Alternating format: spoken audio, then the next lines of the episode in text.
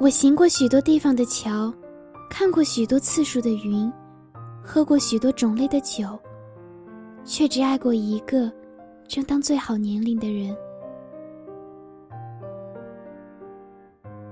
嗨，大家好，我是星河木子，现在是二零一四年十二月十八日零点零零分，欢迎收听，不说就来不及了。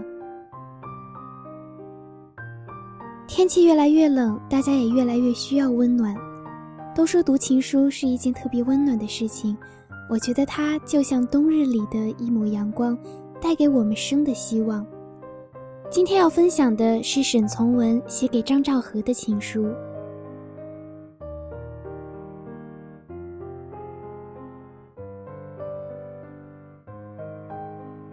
大学部一年级的现代文学课上。一个年轻的教师站在学生面前，说不出一句话。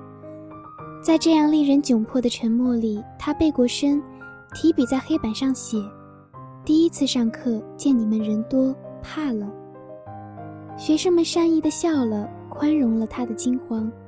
他便是沈从文。他的学生里有一位十八岁的少女，极其清秀美丽，是苏州乐意女子中学校长张义友的三小姐。公认的中国公学校花，她便是张兆和。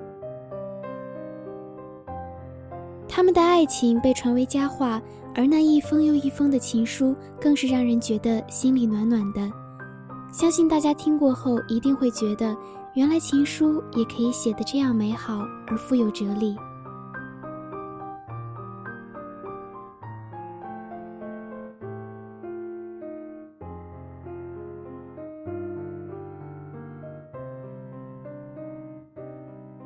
我原以为我是个受得了寂寞的人，现在方明白，我们自从在一起后，我就变成了一个不能同你离开的人了。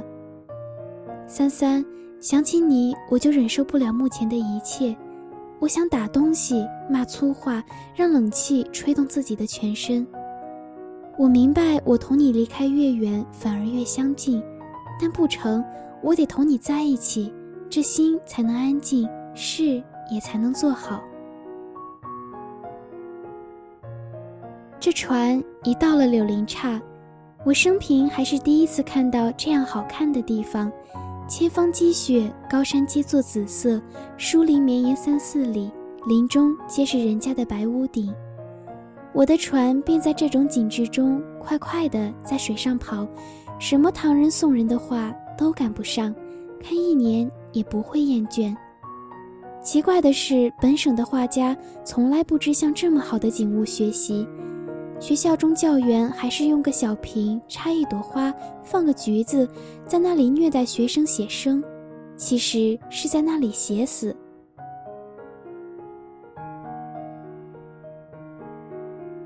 三三，我这时还是想起许多次得罪你的地方，我的眼睛是湿的，模糊了。我先前对你说过。你生了我的气时，我便特别知道我如何爱你。我眼睛湿湿的，想着你一切的过去。我回来时，我不会使你生气面壁了。我在船上学会了反省，认清楚了自己种种的错处。只有你方那么懂我，并且原谅我。我就这样一面看水，一面想你。我快乐。我想因同你一起快乐，我闷，就想你在我必可以不闷。我同船老板吃饭，我盼望你也在一角吃饭。我至少还得在船上过七个日子，你说这七个日子我怎么办？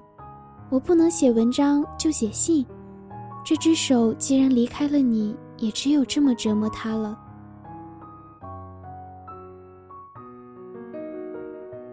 为了只想同你说话，我便钻进被盖中去，闭着眼睛。你听，船那么呀呀的响着。他说：“两个人尽管说笑，不必担心那掌舵人，他的职务在看水，他忙着。”船真的呀呀的响着，可是我如今同谁去说？我不高兴。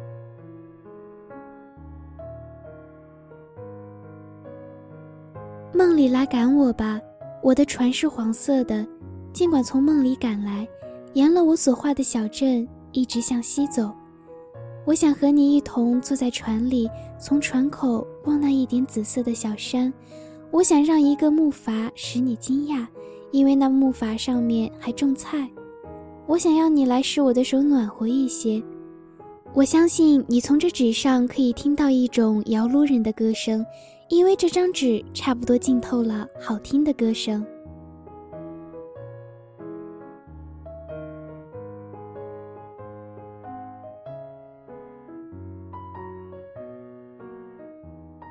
一切声音皆像冷一般的凝固了，只有船底的声音轻轻的、轻轻的流过去。这声音使你感觉到它几乎不是耳朵，而是想象。这时真静，这时心是透明的，想一切皆深入无间。我在温习你的一切，我称量我的幸运且计算它，但这无法使我弄清一点点。为了这幸福的自觉，我叹息了。倘若你这时见到我，我就会明白我如何温柔。